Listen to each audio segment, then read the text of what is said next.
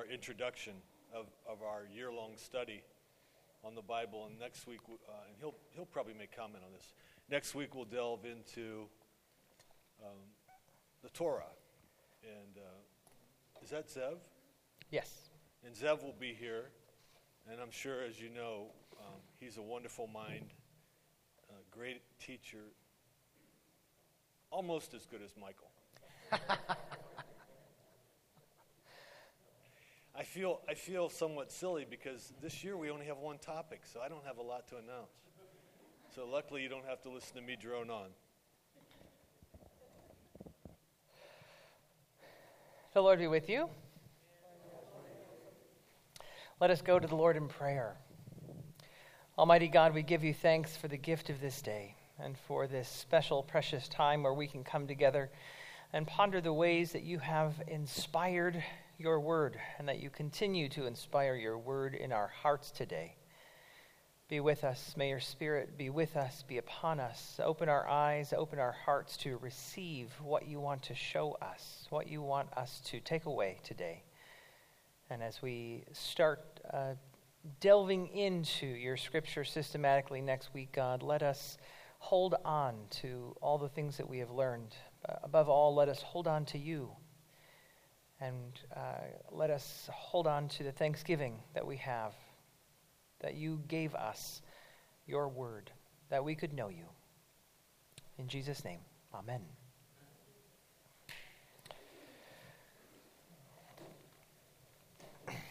Okay, so our last, as Dan just said a few moments ago, our last class in the introduction here is uh, getting, getting the big picture of the Bible, particularly in talking about the text of the Bible. So, this is a, one of the uh, books that I used a lot for the preparation in this class The Text of the New Testament by Bruce Metzger and Bart Ehrman. So, I want to just look at, because we, at the beginning of every class, we look at a different picture of the Bible or uh, something different here. And this is just a spectacular, spectacular illumination of uh, in Latin of the very first page of John's Gospel. In the beginning was the Word. Well, in the Latin here, this is in principio erat verbum. In principio erat, right? In the beginning was the Word. And so we ponder that, right? What does the Word mean? Does the Word mean Scripture? Does the Word mean Jesus? What does the Word mean? Right? So that is kind of what we're getting after the whole class. But uh, I want to start off with a, a, different question here. I have, if you've been wondering, you, you, saw, you saw these books up here, you're probably thinking, what is going on here?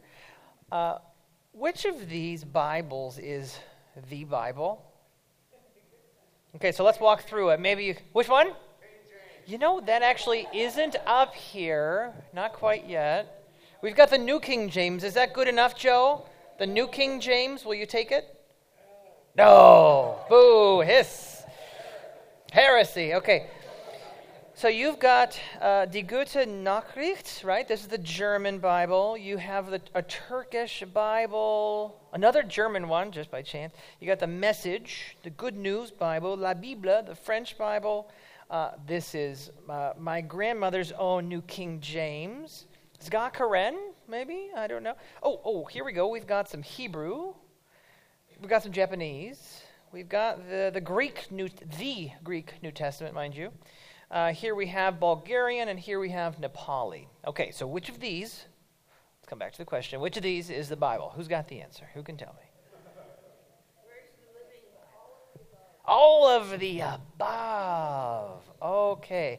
We didn't have enough room to put in more translations. Sorry if your favorite was left off. So, I know it's a funny exercise to do, but to ponder that question of which Bible is the Bible starts to reveal that we do have preferences, right? As Pastor Dave sometimes jokes from the pulpit, he'll say, Well, this is the Bible Jesus read from, the NRSV, right?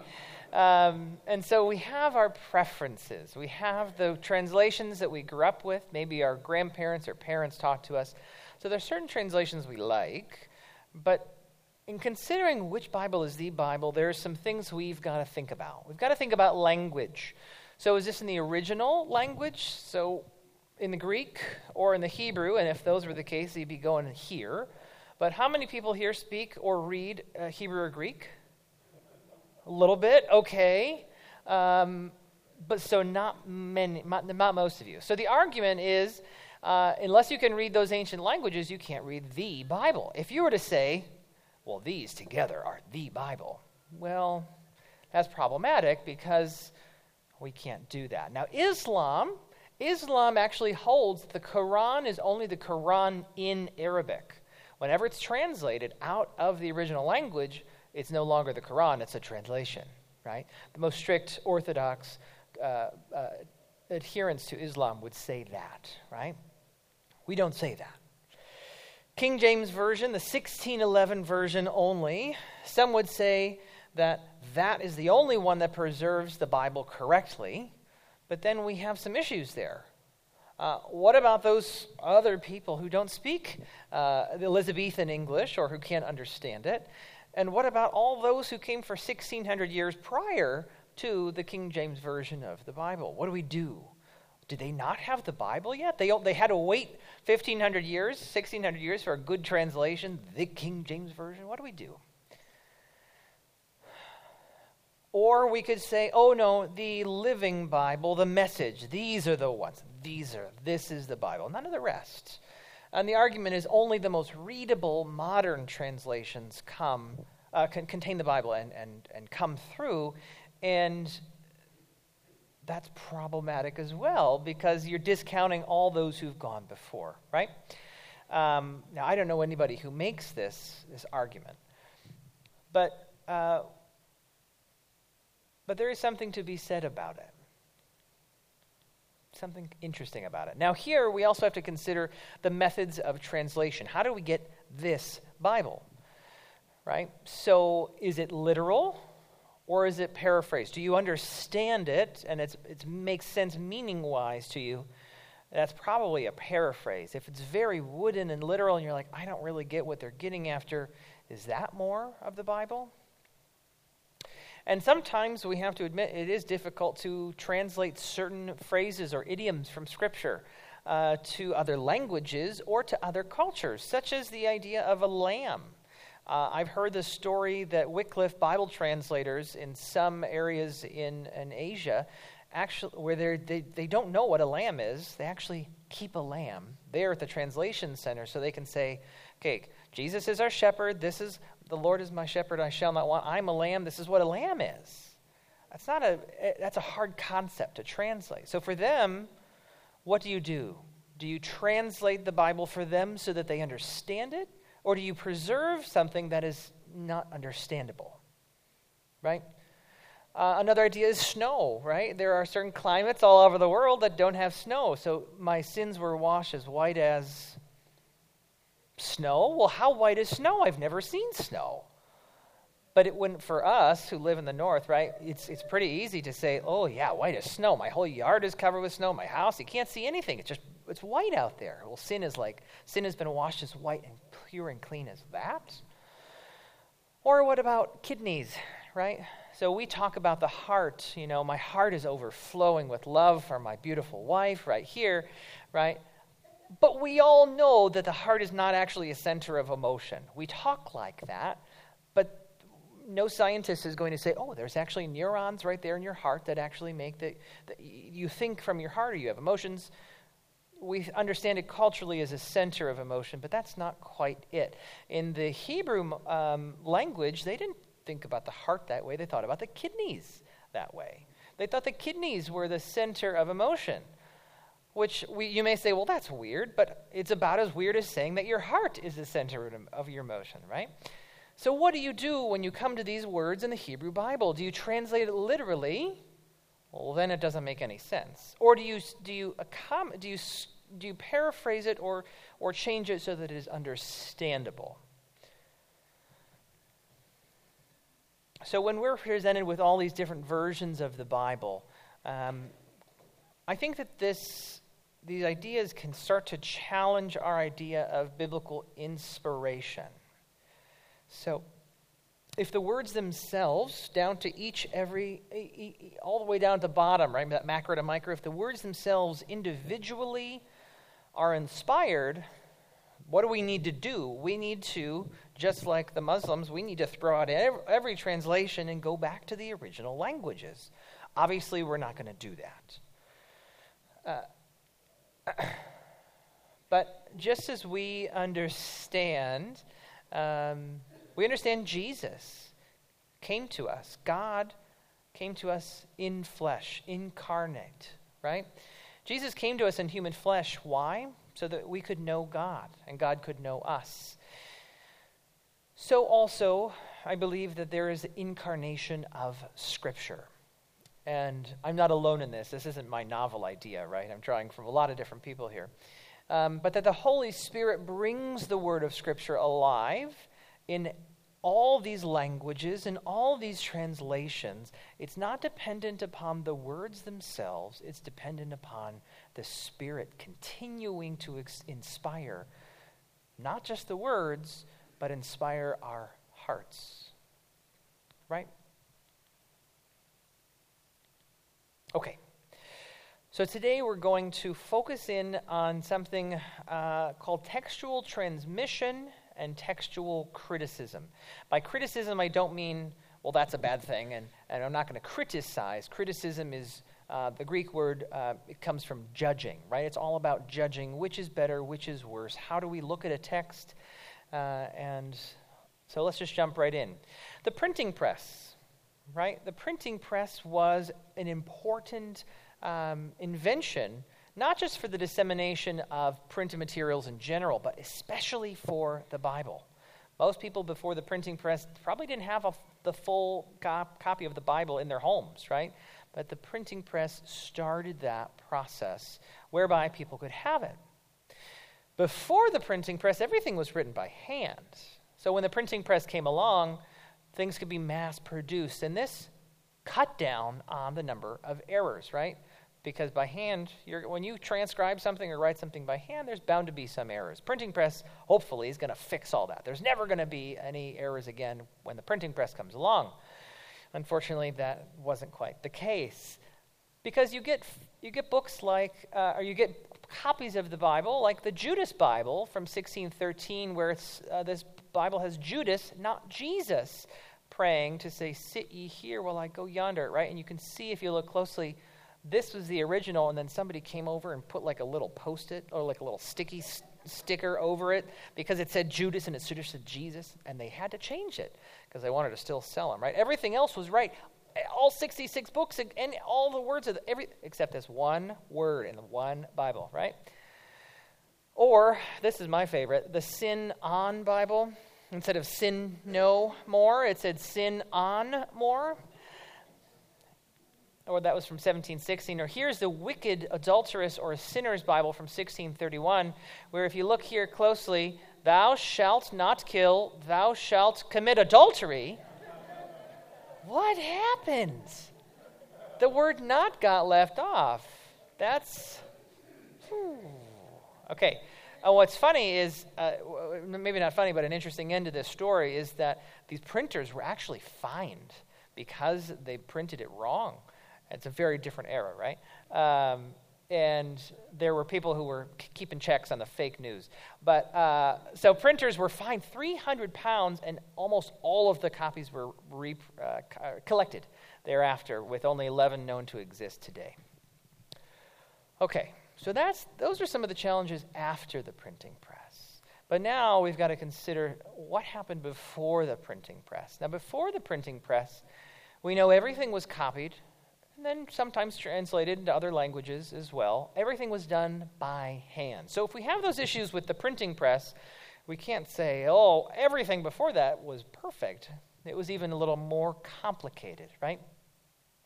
We have several thousand ancient copies of the books, and upon comparison of those copies, they're not exactly the same. And so we have to engage in textual criticism. And as I said a moment ago, criticism is not saying this is a bad Bible. It's, it's judging among these differing witnesses to the Scripture which is better than the other. So the textual, the study of textual criticism uh, is a study of copies of any written document whose original, that is the autograph, The idea being that when somebody was finished writing a letter or writing a gospel, they would have probably signed it, right? Um, textual criticism is important because the original is unknown or non existent, and the, it's for the primary purpose of determining the wording of that original. Why do we have to do this? Because the autographs no longer exist. We cannot, we cannot say, we have Gospel of John, this is in his own handwriting. We don't have that. We don't have any of the epistles. We don't have any of the, we have no piece of Scripture in the original hand in which it was written, as far as we know. Now, what is uh, what I found to be comforting in that, uh, in, in, the reading I've done, is uh, is you consider, you know, you're not supposed to touch ancient manuscripts with your hands. Why? Because the oils in your hands are going to rub, they're going to ruin it. They're going to destroy the document. And lots of scholars say we don't have those autographs because they were already treasured and prized, and nobody thought to that we're in a museum, we need to keep this forever. They thought, I want to touch that Gospel of John. I want to hold on to the actual letter that Paul sent me. Well, after time, more and more people did that, and they wore away. But before they did, right, uh, people copied them down. Right? We joked a few weeks ago, somebody read this letter and said, Oh, I want to copy. Let me copy that down and take that back home with me, right? That kind of thing is going on. And um, we've already talked about there are still differences. There are differences among the copies, and if we have those originals, the um, process of textual criticism would not be necessary. Okay. As of 2003, looking at Greek manuscripts, we have about 6,000. Now, some of these are complete versions of the New Testament. Some of these are simple scraps of papyri that are very small, not, containing a few words, right? So we have the whole gamut. So papyri, majuscule manuscripts, minuscule, and lectionary uh, manuscripts, which we'll look at. We'll look at each of these in turn. First, we have uh, papyrus, the plural form being papyri, and here is what a papyrus uh, would look like. This is the oldest textual evidence. This is probably what the Gospels would have been written on the epistles, all of the letters in that early period. This was the most prevalent material. Um, but it also happens to be the most fragile. And uh, that's why these are often the most fragmentary. Now, over here, this is called P52. This is Papyrus 52, which contains a few fragments of John's Gospel. And this comes, uh, comes to us from probably the year 100 to 150 AD or, BC, or CE. And this is the oldest copy of any portion of the New Testament known to exist today. But what's interesting, where was this found? This was found in Egypt. Was the gospel written in Egypt? It was not written in Egypt. This was in a provincial town, not in a big city, in a provincial town along the Nile and dates from, as I said, 100 to 150 AD. And P52 proves that this gospel was already by this point widely disseminated, right? This is a good thing because it means that some people prized this from the beginning, copied it, copied it, and said, "Whoa, we're gonna, we want a copy of that all the way over here." It has been disseminated throughout uh, the, the Middle East already. And we think that John con- composed it in Ephesus, which is about modern day Turkey. So, in the course of just a few decades, from the time of its writing to the time of it showing up here, and we don't know if this is how early this is, right? This could be um, right from the very autograph, or it could be later. We're just not sure. So, talking then about majuscule, majuscule manuscripts, if you don't know, uh, just means uppercase, right? In uh, capital letters.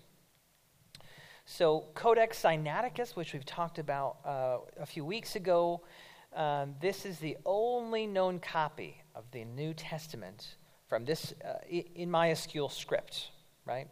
The only known complete copy of the New Testament in majuscule script in the Greek. Uh, what's also interesting is it also uh, also contains the Epistle of Barnabas and the Shepherd of Hermas, which, of course, we've talked about a few weeks ago. We don't consider those canonical It was only discovered in the mid 19th century, and it's called Sinaiticus because it was found on Sinai, right? There is uh, St. Catherine's Monastery, uh, and there was uh, a whole host of folks, mostly it's, it's attributed to Tischendorf, but who was there and saw someone putting, putting paper into a fire and said, Whoa, what are you doing? What are those? That looks like it's, it's a biblical manuscript. Well, they had so many of them, they didn't know what to do with them. They started pitching them, not thinking they were worth anything. Well, then they, they came across this. And they said, Stop burning this stuff. Let me, I'm, I will pay you for that. I'll give you wood if you want, right? So, what do we notice here when we look at this document? Just visually. Obviously, we're not reading the Greek, but what do we visually notice about the page? Say again, Lori. Oh, no spaces, no punctuation. Actually, we'll get a little closer here. There's very little, there's a few markings here and there, but no spaces, no punctuation. There it also, it's four columns, right?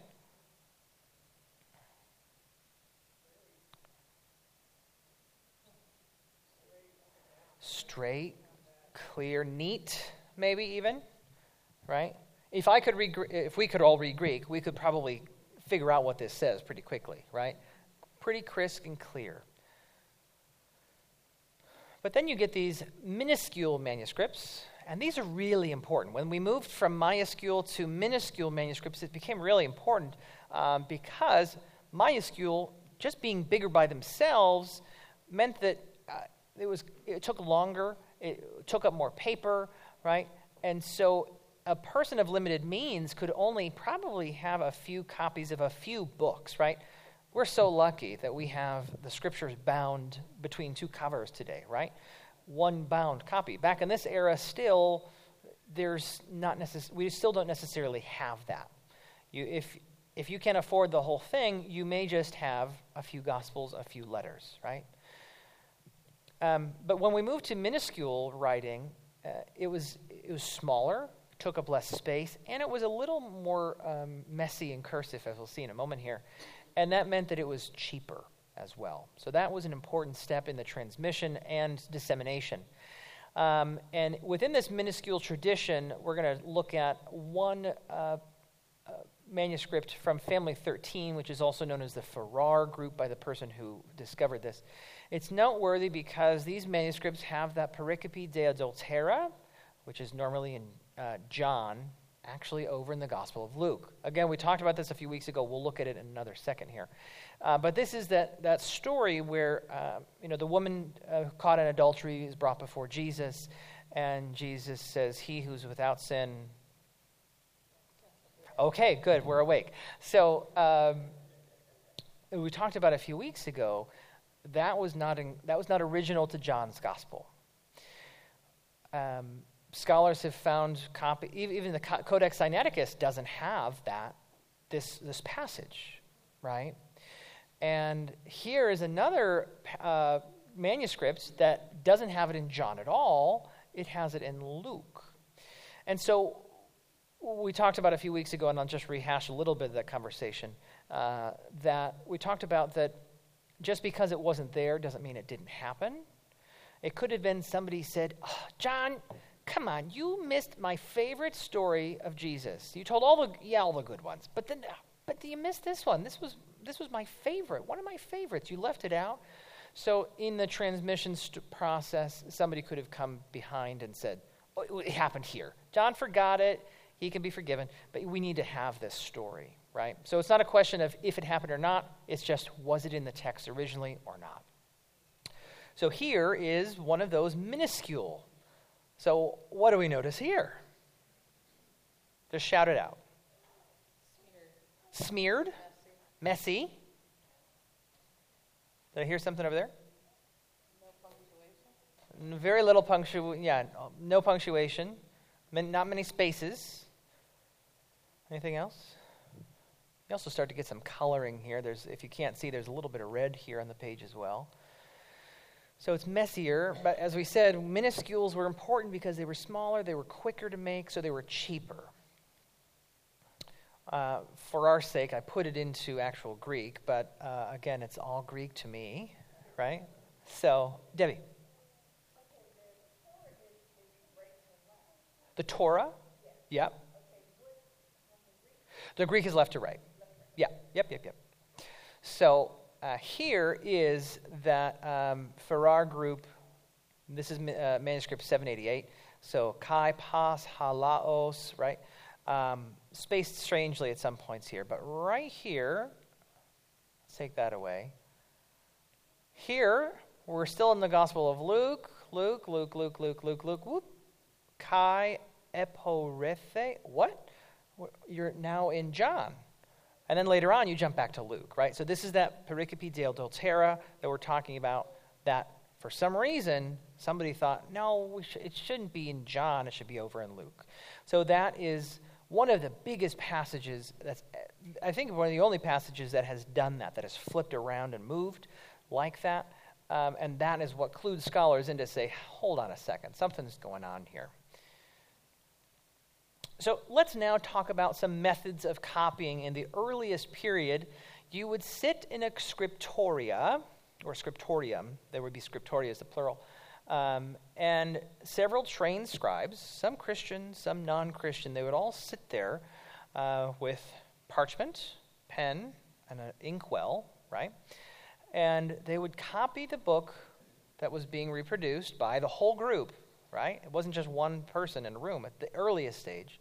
It was a group of people copying the same book, and the, there would be someone at the lectern, right? A lector who would be reading through the book very slowly so that you can all keep up with your handwriting, with your writing it down, right? So that was the earliest days, and this is when it became a formalized thing, right? We talked about how at some point maybe somebody over in Ephesus said, "Well, I love that the letter that Paul wrote to, to Philip, the folks in Philippi. I'm going to copy that." And so there could be, there is some of that going on even before that, the scriptoria. But what, is, what becomes problematic when it becomes systematized is that if I'm just reading it to you, I don't know about you, I'm a terrible listener. I, I love, I watch all, sub, all TV with subtitles. I can hear it, but I, I understand it much better when I see the words. If I don't, um, if I don't see the words, it's a little difficult to understand. Um, so homonyms might be difficult, especially maybe if you're not in the church, if you're a non-Christian, and you don't. These aren't your your books. These aren't what you're using on a week-to-week basis to worship, to know God in worship. You're not you're not using these. These are these might as well you might as well be copying down the Quran or some some books from from Hinduism, right? We don't know. Um, and so some words that may not be understood or maybe a little ambiguous, especially homonyms, are going to be problematic. But then we moved on to uh, just copying things by eye and hand, right? So this is later in the Byzantine period. There would be monasteries where you would sit in a whole room and you would all probably stand or sit at a lectern and you'd have a copy of the book, you'd have the parchment and the pen and the inkwell, and you would continually write and write and write. And it's silly to do this, but it's helpful to, to understand why differences in what are called variants emerged, because as you do this, there's, there's a process. You're reading to yourself, right? I'm looking at the Bible and you're reading it. And in this era, probably everyone is still reading aloud, right? Augustine, who was about the fourth century, people made fun of him because he didn't read out loud. What? Everyone would read out loud back in that era. It's, it was strange that he didn't. And so people still in this era of uh, copying by hand and eye were probably reading to themselves aloud. Then they had to retain that material in their memory. Then they had to dictate that to, their self, to themselves, right? And then they had to actually, with their hand, copy those words that were in their memory that were hopefully on that page. Here we have Romans 5 1 in Codex Sinaiticus, which we looked at, right, in the majuscule script, uh, where this probably, I'm not actually sure exactly if this belongs in the Scriptoria era, but my guess is it does, because this says ex omen. And uh, you could spell that two different ways. You could spell it with uh, an omega or an omicron. Well, they're pronounced about the same, but they have different meanings. Let us have peace, or we have peace. Well, what's great here is, uh, like, an, I, I really do think it belonged to this earliest period. Um, the, the copyist wrote it down, and then somebody came after, the corrector. And he, you see this little dot right above this? He said, no, no, this is what it should be. Ex omen, right? Forget about that letter. But he didn't cross it out because that wouldn't look nice, right? Um, also, we need to think about re inking. If we in, insert into this, this copy process, at some point your ink is going to run out. So you've got to re ink. That adds a whole nother, uh, even a second to the process and allows there to be some more issues. So here is, uh, it's kind of hard to see in this lighting, but that's okay. So here is some re inking visible in Mark uh, chapter 3 of manuscript 69. You can see that his pen started to run out. Oh, and he re inked, right? So, as we criticize, as we judge, we have to weigh these differences, weighing the discrepancies. So, there are four primary uh, categories viable but not meaningful, meaningful but not viable, and neither meaningful nor viable. Uh, and 99% are in here, and then you got less than 1% in meaningful and viable. So, what is meaningful obviously changes the meaning of the text.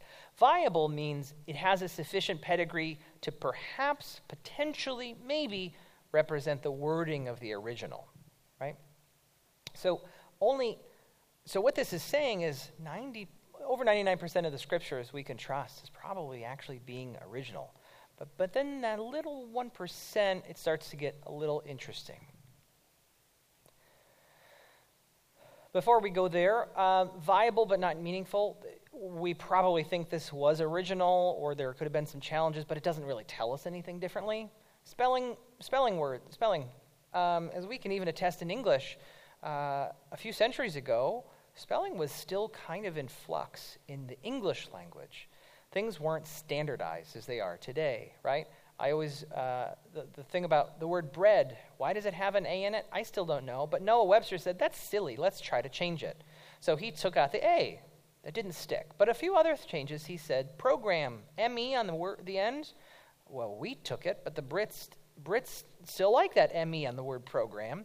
But thanks to Noah Webster, we cut that off, right? So spelling, even just a few hundred years ago in English, was still in flux. Now go back to millennia, spelling things are in flux. It's not a big difference, not a big problem, right? John, Ioannes, Ioannes, one ends or two, one N or two.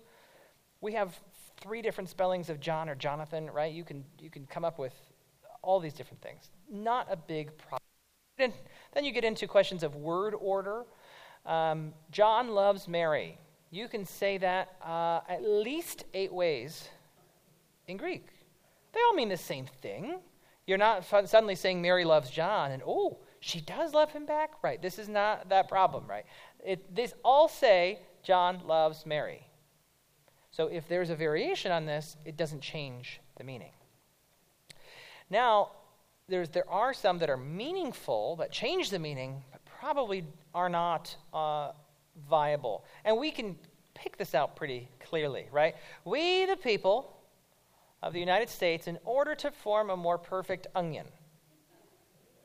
What? You know that's not right. That doesn't make any sense. That's not what was said. But if it were, wow, this is just a recipe, folks. We're not forming a country here. We're, we're, this is the beginning of a recipe and you just don't know it, right? It's meaningful if it were true, if it were viable, but it's probably not. Mm, we're going to skip that one. And this is this is that third category, meaningful. The, the final category, meaningful and viable. This is where it starts to get a little more interesting. Romans chapter eight, verse two: For the law of the Spirit of life in Jesus Christ, Christ Jesus has set you free from the law of sin and death. So most manuscripts have me instead of you here, and some have us instead of you. We're not really sure, but it does change the meaning. Who, who, is set, who has been set free? Is it me? Is it you? Is it us? Who has been set free? It changes the meaning, even slightly. Now, this isn't, we're not talking about something that's changing the whole of our theology here. But again, if we're concerned about inspiration of Scripture, we're concerned about the words on the page. What do we do when there are these kind of challenges? Or over in uh, Philippians 1:14, it says, "And most of the brothers and sisters now more than ever dare to speak the word fearlessly. Some say of God, the word of God. Some say the word of the Lord. Some say just fearlessly. Is it the word? Are they speaking words of God, divine words, or are they just speaking their own words? It's a, it's a, it's a change in meaning, and we're not sure what to do with it. So, uh, this is when you have your Bibles, right? This is when it gets interesting, and it says, Other ancient authorities might say, right? This is where you start to get the clue that something more is going on here. And this is why I wanted to talk about this in particular today, because I think um, if you open up those Bibles and see that, you may start to question that this is reliable at all. My hope is, even if we're talking about this in the different manuscripts, uh, my hope is at the end of this, you'll say, This is reliable. We can rely on this. And also, especially in those Bibles that say other manuscripts or other ancient witnesses have, they're showing you that this isn't as clear cut, but it is reliable. So, we talked about a little before, there are some challenges inherent to the Hebrew Bible, what we also call the Old Testament. It's written without vowels, right? For native speakers, this is no problem, but knowledge of Hebrew at some point started to wane and people started not being able to read the Hebrew Bible. So along came these folks called the Masoretes, um, who would add vowel points to them to, to fill it out, to make sure that the people who came later would be able to read and understand the scriptures. But they gave vowels based on their understanding. And by this point, knowledge of Hebrew was already starting to wane. And that's one of the reasons that they were adding these vowel points in the first place. So some modern scholars, Jewish, Christian alike, would say maybe the Masoretes got it wrong there. Maybe they got it wrong there. Instead, we need to move this space over here, and we need to change this vowel to this vowel. And that changes the meaning of some texts. We've talked also before about uh, challenges inherent to the Greek Bible, uh, what's called scriptio continua, uh, which is what Lori had pointed out, that we looked at the Greek and there are no spaces. What? Uh, Mark 10:40, according to most editors, Jesus says, "But it is for those who for whom it has been prepared." Well, if you take out this space here, it can also be read, "It has been prepared for others." This is one of those meaningful differences. Now, this isn't this isn't uh, a textual this isn't a textual transmission or text criticism thing. This is how do we what do we do with this? We have this. Now, what does it mean? Uh, but there's also lack of punctuation. Where does a quotation start and where does a quotation end? So John 3:16, for God so loved the world, only begotten Son, that whosoever believe, whosoever right? King James Version, that's how I learned it. Right. We all know that by heart. Who said that? Who said it? Who said John 3:16? Did Neva have an answer? No. She said she said it. Okay. We don't know. We don't know, and the reason we don't know is because the quotation mark, there's no quotation marks here. Uh, Jesus is in a conversation with Nicodemus, but at a certain point, the conversation seems to end, and then it's the gospel writer's uh, um, commentary on the conversation. Some people say that it, you should stop at the, the quotation in verse 15. Some say, oh no, that's all Jesus, all the way down to, to verse 21. That makes a big difference. We're putting five verses worth of words into Jesus' mouth if we do one or the other, right? So, what do we do with it? Again, this is not a text transmission. This is, a, this is a, just, a, just a general challenge that we just need to be made aware of. Okay. Moving to um, talking about those co- the copying uh, of manuscripts, we have six categories of unintentional errors, right? So we talked about the process of copying and how we needed to re-ink, and there are all sorts of uh, unintentional things, right? Caused by sight, hearing, memory, judgment, fatigue, carelessness. They would probably spend 8, 10, 12, right? They would spend the whole day copying, copying, copying. I can barely sit and copy and actually do handwriting for like, you know, a half hour, hour before my hand starts to seize up, right? So you spend all day, that is your only job, you're going to you're going to have some errors on occasion. Uh, with confusion of errors, uh, which is similar endings, and met- metathesis.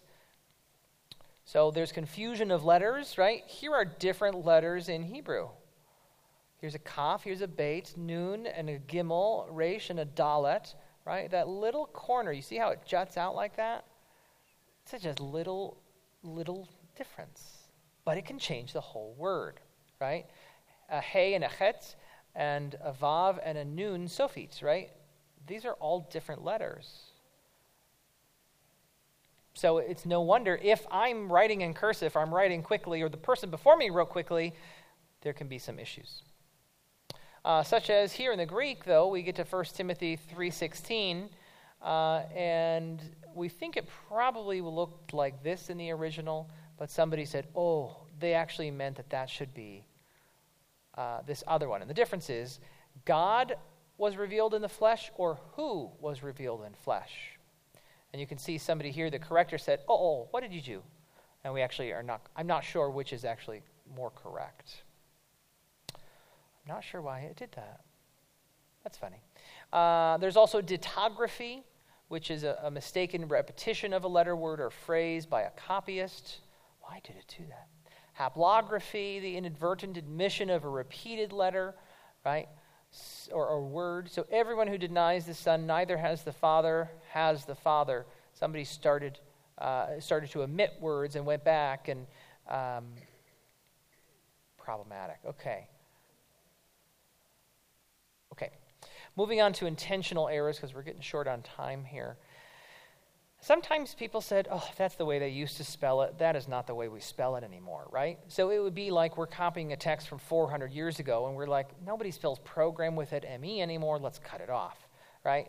But are you preserving the original text or are you updating it, right? Some people updated it to make it conform to better spelling or to better grammar, right? Grammar has changed in a few hundred years here as well um, harmonizations, correcting against discrepancies. Mark 1, uh, chapter 1, it says, as it is written in, in Isaiah the prophet. But then what he actually says is a mixture of Malachi and Isaiah. So is Mark wrong? Some people said, well, we can't even suggest that he could be wrong here. Excuse me.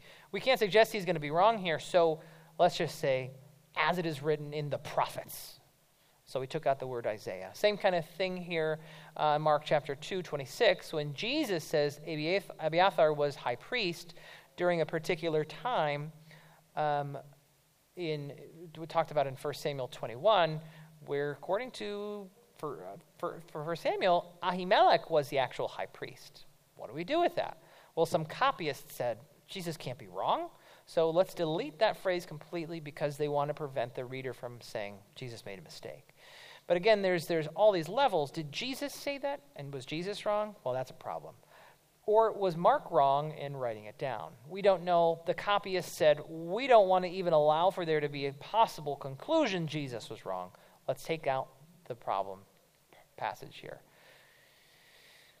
Um, there's also explanatory glosses, right? In John chapter 5, uh, one of my favorite stories, healing stories from the Gospels, then John, there's a man who's sick. Jesus comes to him to heal his infirmity, and this is at the pool of Siloam. Also, who, who's been to the pool of Siloam? Anybody? Oh, okay, we have a few. Did you see the angel? You know the angel? You didn't see the angel. They didn't see the angel. Okay, so they don't know. So they don't know. Everyone knew, everyone where John was writing knew what the pool of Siloam was. They knew what happened there, they knew the tradition behind it. But then the gospel started being dispersed and disseminated throughout different areas. And people said, What is the Pool of Siloam again? I don't remember. Well, our, if it, that happened in our modern book, somebody would put a little footnote, a little gloss down there and say, This is what they mean, and this is what we need to know in order to understand this. But this is 1900 years ago. They didn't do that, they didn't have footnotes, right? So what do they do? They put it in the margins, and sometime, and then it eventually got incorporated in. The tradition was um, that wait, the, they add uh, waiting for the stirring up of the water. Right, this healing. This man is coming to the pool expecting to be healed, and the tradition was that whoever got in the water first, when the angel came and stirred up the water, that person would be healed. Well, that's a very specific tradition you don't know it, the story may not make as much sense. But this is not original to John. It's an explanatory gloss, we call it. There's also some doctrinally motivated changes. Uh, there's a form of Luke which refers to Joseph as Jesus' father. Can we see why that might be problematic? Um, but most Greek manuscripts change the texts in various ways to remove this troublesome line. And there's also addition of enriching material. Um, so we talked about a few passages along the way. We talked about this pericope del, del terra, the woman caught in adultery, how that's not probably original. It's moved around. We can also look at the multiple endings of Mark, right? There's a short ending, a shorter ending, and a long, or a short, long, and longer. Short, shorter. I don't know. It's three different endings, right? And they all tell the resurrection story a little bit differently. Who was here to see um, the, the recitation of the Gospel of Mark in the spring? Was anyone here for that? A few hands. Okay, right? So uh, we all heard that beautiful recitation. Well, where does he stop? Right? That the whole time I'm thinking that I'm like, where is he going to stop? Where is he going to stop? Because there are different endings. And some people think, oh, well, the very last page of Mark got lost. We don't know what happened to it. So people came along later and said, we need to finish the story.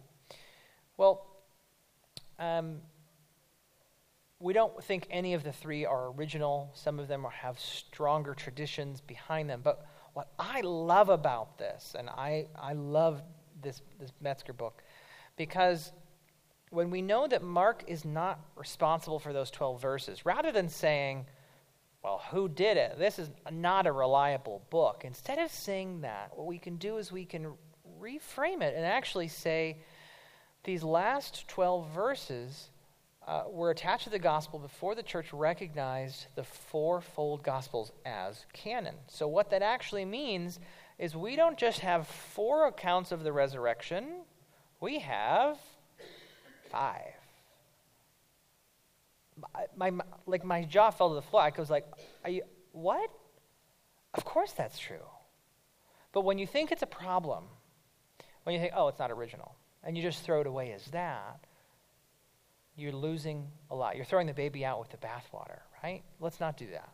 Instead, in the original Matthew, Mark, Luke, and John, we have four, but then there's that little added story of the resurrection. And so, really, we have five accounts of the resurrection of Jesus. Uh, we're going to skip, except take a look at, uh, for homework. Not going to check it, right? You're not going to grade. Um, 1 Samuel 10, if you have the NRSV, um, you're, you're, it goes verse 27, and then you have a whole other paragraph. Uh, and this is because I'm talking mostly about New Testament today. Um, because I think that's what we most know and what's most accessible. But here in the um, Hebrew Bible, there's this whole paragraph that we don't have, we didn't have a few hundred years ago. But then the caves at Qumran, the Dead Sea Scrolls, were discovered. And they said, Whoa, we don't have this anywhere. What happened to this? We're not exactly sure, but this is judged to be more original than what we had the Dead Sea Scrolls gave us a whole other paragraph. Now, this is these are all like historical details, and and people like you're like I don't know this story, but in context, this is important. In context, this makes sense. Without it, it's like I don't follow. So if you're looking at this and say it doesn't make sense, it makes less sense without it there, right? Okay. So, what are some of our takeaways? All translations, right? Look, look up here. All translations, they all have some sort of interpretation. That's something that cannot be helped. And that's why having a good study Bible or multiple translations of the Bible, if you're reading this book by Gordon Fee and, and uh, Stuart, uh, multiple translations can be helpful. And through this process of textual criticism, we can actually say that our, our Bible is pretty reliable, pretty darn reliable. And as we discover more and more manuscripts, right, hopefully we find and un- un- uncover another cave here or there that has these old manuscripts, we can look at them, compare them, and say, oh, we were right. Or, oh, there's something more to be discovered, right? And the more we get, the closer we get the, the more manuscripts we read and, and find, the closer we get to the autographs or the originals. I said again, I'll, I'll say, say, I said it once, I'll say again, these variants do not jeopardize any essential doctrine of the faith, right? so you're not going to find any manuscript out there that questions Jesus' death, resurrection, and ascension, right? The very bedrock of our faith. These variants don't jeopardize any of the important stuff.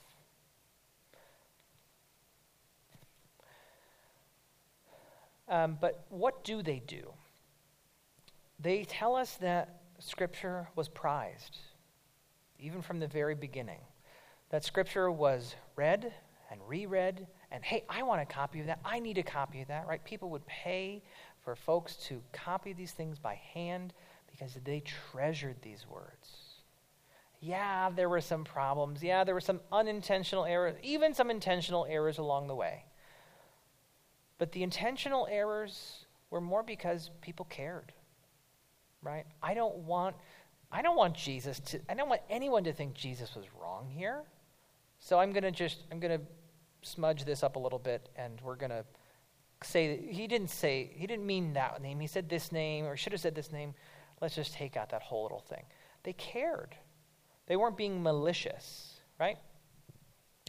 Um, so by, by knowing some of these variants, we can also understand that, uh, that throughout history, different people cared. And these variant readings are not just chaff to be discarded, but they're valuable evidence for the history of early Christianity. You mean somebody had the Gospel of John uh, in, a, in a provincial town in Egypt off the Nile? Yes. That's the earliest copy of the Gospel of John we have. Isn't that amazing? And if there are differences there from all the others, we don't say, we don't say, oh, well, then that's wrong. We say, wow, even here, at this early stage, Christianity has reached by the power of the Spirit, thanks be to God. But, but, if we hold to an inspiration of Scripture that every word, down to every letter, is inspired, this is where we may need to pray. We may need to ponder more. Because uh, for me, this is what challenges traditional ins- uh, discussion and, and understanding of inspiration. Because there are all these different variants. So, coming back to our question, which Bible is the Bible? Well, if I had all those 6,000 papyri, manuscripts, majuscule, and minuscule, if I had all of them here and I said, okay, which one is the Bible? I think you would probably say all of them. But there's differences. But all of them. So, where does the inspiration lie? For me, the exact words don't matter as much as the message and the meaning, right? And this tells me the overall meaning is what is inspired, right? As a whole, Scripture points to God in Christ through the Holy Spirit, right? That we can come to know God, that God can come to know us in salvation, right? The Spirit is still speaking and still inspiring us to faith. Okay. I want to I want to read just one page. I've just started this wonderful, wonderful book.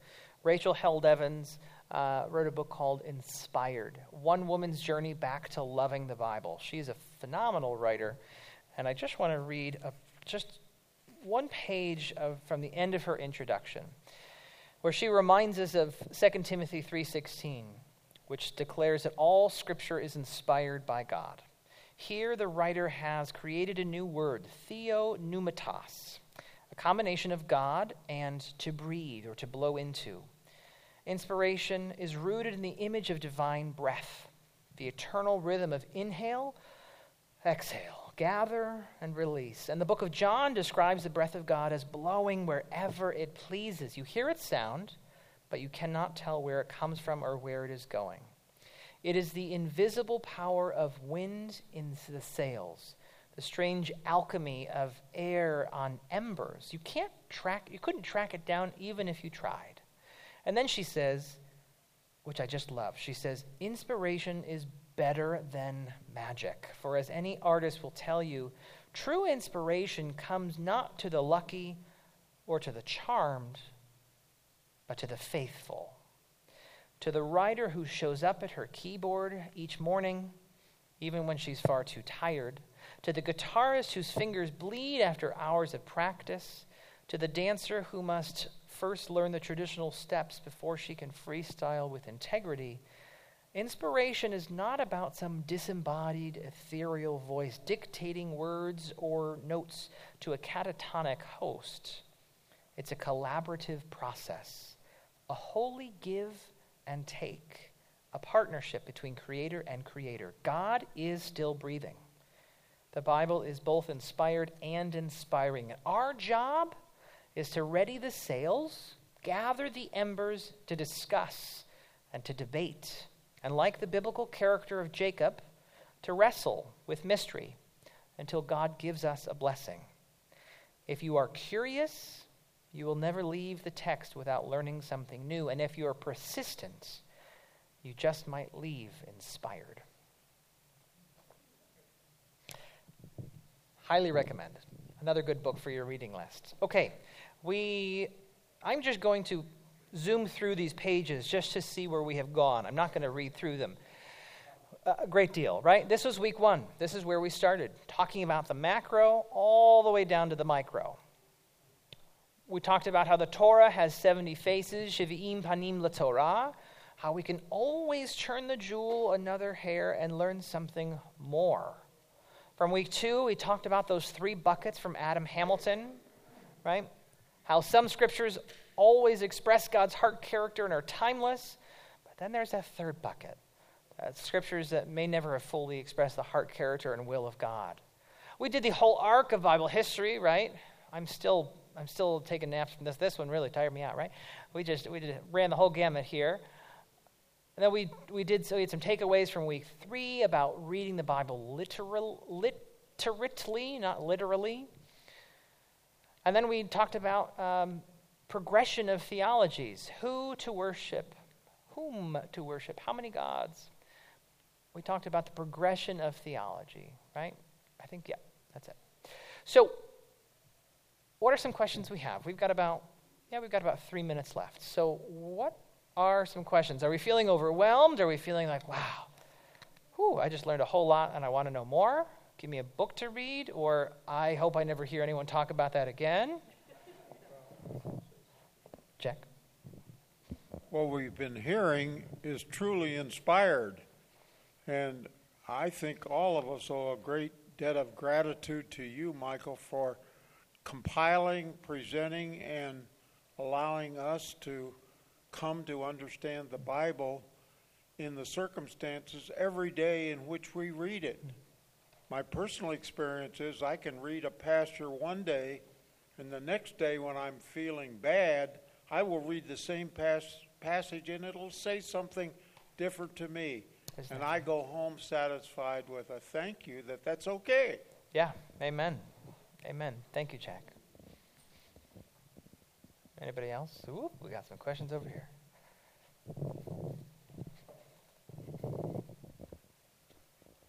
I'm wondering how you want to cope with the people, uh, many Christians who believe in inerrancy, uh, as a means of trying to cope with these problems.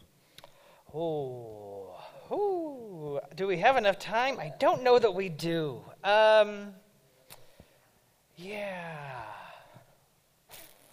Inerrancy, right there are the three I's, right? Uh, inspired, inerrant, infallible, that many evangelicals particularly hold to.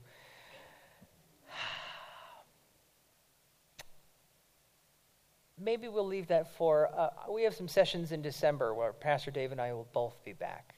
Maybe we'll tackle the three I's then. I think we've talked enough about inspired today, but infallible and inerrant, I think, need more than just a one minute answer. So it's a good question. It just requires a lot longer of an answer. Anybody else?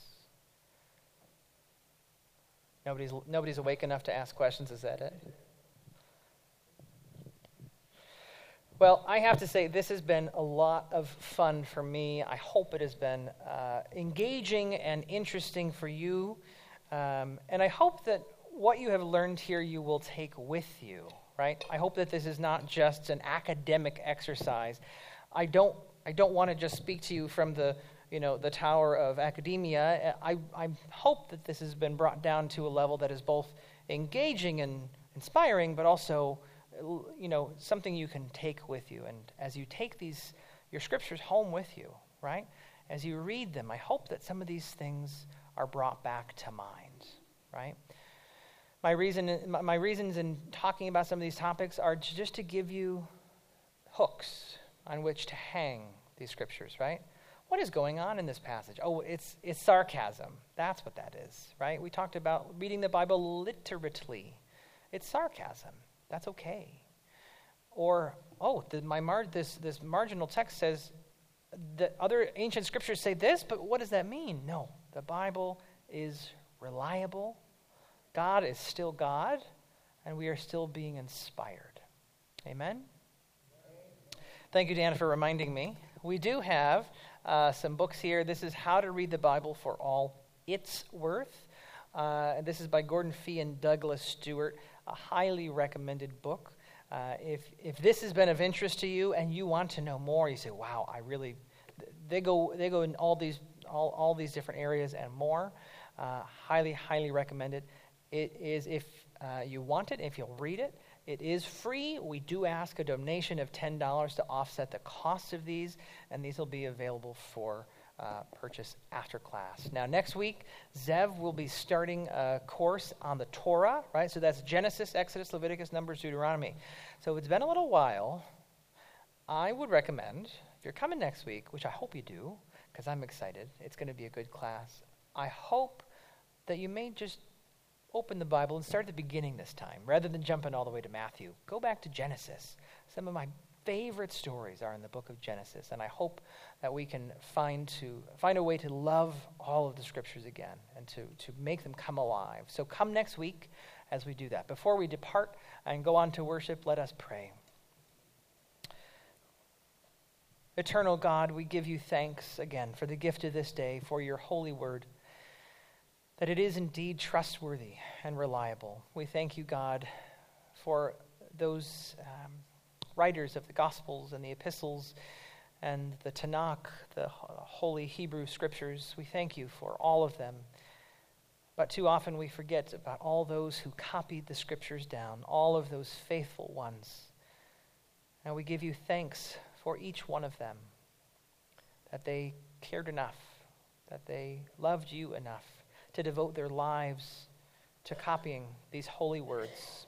And we thank you, God, for all those through the ages who have preserved and held on to and held up and, and risked their lives for these very words that we could have them today. Let us never forget that all these words have been through to come into our hands today. May that inspire us again to treasure these words and to hide them in our hearts. We give this day all that we are, all that we say, all that we do. We give it over to you, Almighty God, praying that you may bless it you may bless us, and may we be a blessing back to you. We give, we give this day over to you in the name of Father, Son, and Spirit. Amen. Thank you all.